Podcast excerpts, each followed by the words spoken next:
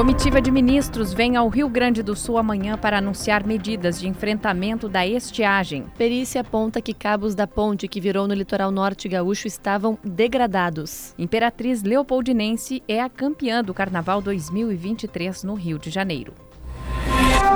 Correspondente gaúcha resfriar. Marcela Punk e Bibiana Dil. Bom final de tarde, agora 6 horas e 51 minutos. Céu parcialmente nublado em Porto Alegre com temperatura de 25 graus. O presidente Luiz Inácio Lula da Silva se reuniu nesta tarde com seis ministros e o secretário executivo do Ministério da Fazenda, Gabriel Galípolo, para acertar as medidas emergenciais que serão anunciadas pela comitiva ministerial que estará no Rio Grande do Sul amanhã.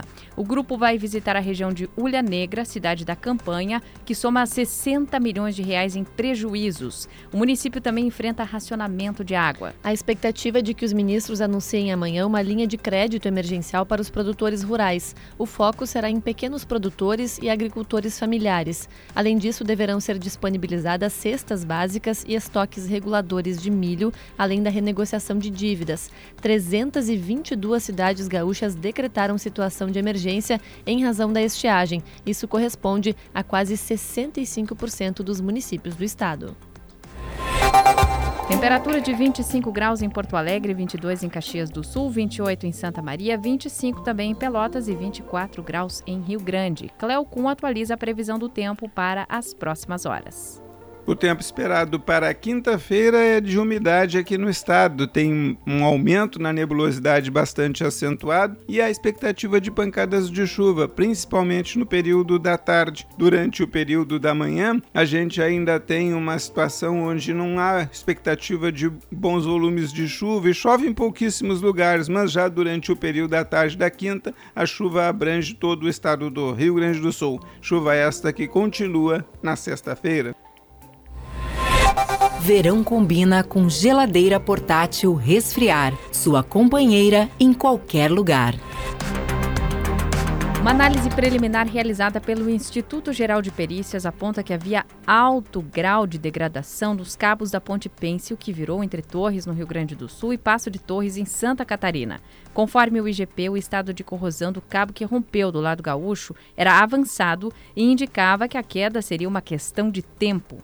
O órgão disse ainda que o material que sustenta a ponte já deveria ter sido substituído e que a degradação podia ser atestada visualmente. O próximo passo da investigação é identificar a responsabilidade do poder público no caso, já que há indícios de negligência na manutenção da estrutura. A polícia já identificou 27 pessoas que estavam na ponte no momento do acidente, que ocorreu na madrugada de segunda-feira. Inicialmente, a suspeita era de que cerca de 100 pessoas estivessem sobre a estrutura, que tem capacidade para para apenas 20. Os bombeiros seguem fazendo buscas por Brian Grande, de 20 anos, o único desaparecido.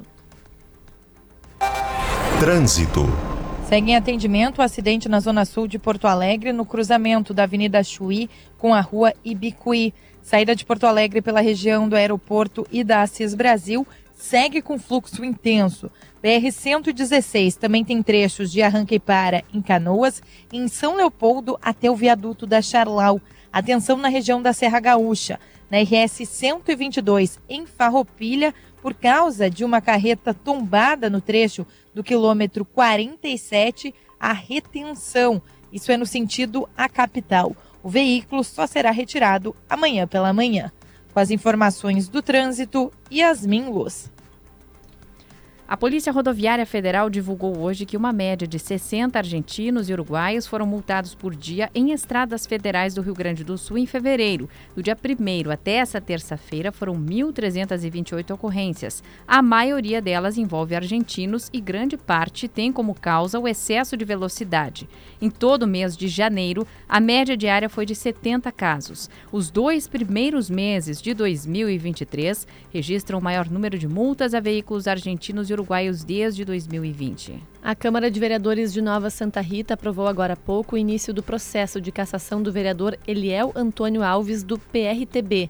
Eliel agrediu um repórter cinematográfico da RDC TV no início deste ano em Porto Alegre. A decisão foi aprovada por seis votos a quatro. A partir de agora, será formada uma comissão especial para apurar a denúncia por quebra de decoro.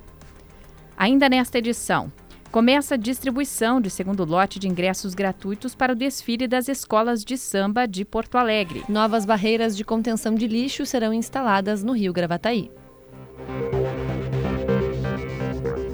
A Resfriar é a maior fabricante de geladeiras e climatizadores automotivos do Brasil. Acesse resfriar.com.br e conheça todos os produtos. Serviço. Foi liberada a reserva do segundo lote das entradas gratuitas para os desfiles das escolas de samba de Porto Alegre. São 2.400 ingressos, restritos a dois por pessoa, que dão acesso aos dois dias de espetáculo. A solicitação das entradas pode ser feita na plataforma Simpla. O primeiro lote foi esgotado em menos de 24 horas. Os desfiles vão acontecer no Complexo Cultural do Porto Seco nos dias 13 e 4 de março. Agora em Porto Alegre, 25 graus, 6 horas e 56 minutos. A Imperatriz Leopoldinense é a campeã do Carnaval de 2023 no Rio de Janeiro. A escola conquistou seu nono título na história, um ano e meio depois de retornar ao grupo especial. A vitória veio 22 anos após a última conquista. O desfile deste ano apresentou uma fábula sobre Lampião, o rei do cangaço. O segundo lugar ficou com Viradouro e o terceiro com Vila Isabel. As campeãs desfilam no próximo sábado. A Império Serrano ficou na última colocação e foi rebaixada.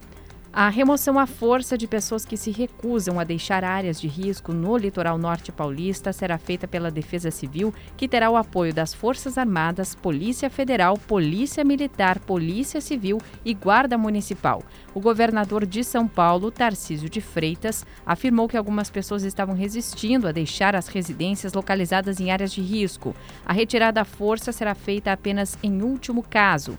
O temporal já deixou 48 mortos, sendo 47 em São Sebastião e ao menos 36 desaparecidos. Em instantes, começam em Santiago primeiras obras de usina de etanol a partir de cereais, que é pioneira no estado. Duas novas barreiras de contenção de lixo serão instaladas no rio Gravataí. Com isso, o objetivo da empresa Firma de Mergulho é evitar que mais entulhos cheguem ao local. Uma das barreiras ficará próximo da Freeway e outra em frente à Praça do Ecoturismo, ambas em Cachoeirinha. O trabalho de remoção de plantas aquáticas e de lixo começou na semana passada. Os economistas do mercado financeiro elevaram a estimativa de inflação deste ano de 5,79% para 5,89%. Foi a décima alta consecutiva do indicador. A informação consta no relatório Focus divulgado hoje pelo Banco Central. Para este ano, a meta central de inflação foi fixada em 3,25% pelo Conselho Monetário Nacional. Se confirmado, esse será o terceiro ano seguido de estouro da meta de inflação. A Americanas desocupou 20 mil metros quadrados da área de armazenagem e logística que tem em Gravataí, na região metropolitana de Porto Alegre. O número representa cerca de 51% do total de área que a empresa tem no centro de distribuição. A informação consta em levantamento feito pela SDS Properties, imobiliária especializada em galpões e condomínios logísticos. Em nota, a Americanas não confirmou a devolução da área, mas disse que o planejamento logístico está sendo revisto. A companhia entrou em recuperação judicial em 19 de janeiro. Começaram hoje as obras para a construção da primeira usina de produção de etanol a partir de cereais do Rio Grande do Sul, em Santiago, na região central. Por enquanto, foram iniciados os serviços de terraplanagem do terreno. A expectativa é de que a construção da indústria comece na primeira semana de março, para início das operações em janeiro de 2024. O investimento total é de 75 milhões de reais. A indústria da ACB Bioenergia terá capacidade inicial de produzir 10 milhões de litros de etanol por ano a partir do processamento de cereais cereais, tendo trigo, centeio e cevada como matérias-primas. Em uma segunda etapa, a capacidade chegará a 50 milhões de litros ao ano. A Prefeitura de Santiago estima a geração de 50 empregos diretos. Verão combina com geladeira portátil resfriar, sua companheira em qualquer lugar.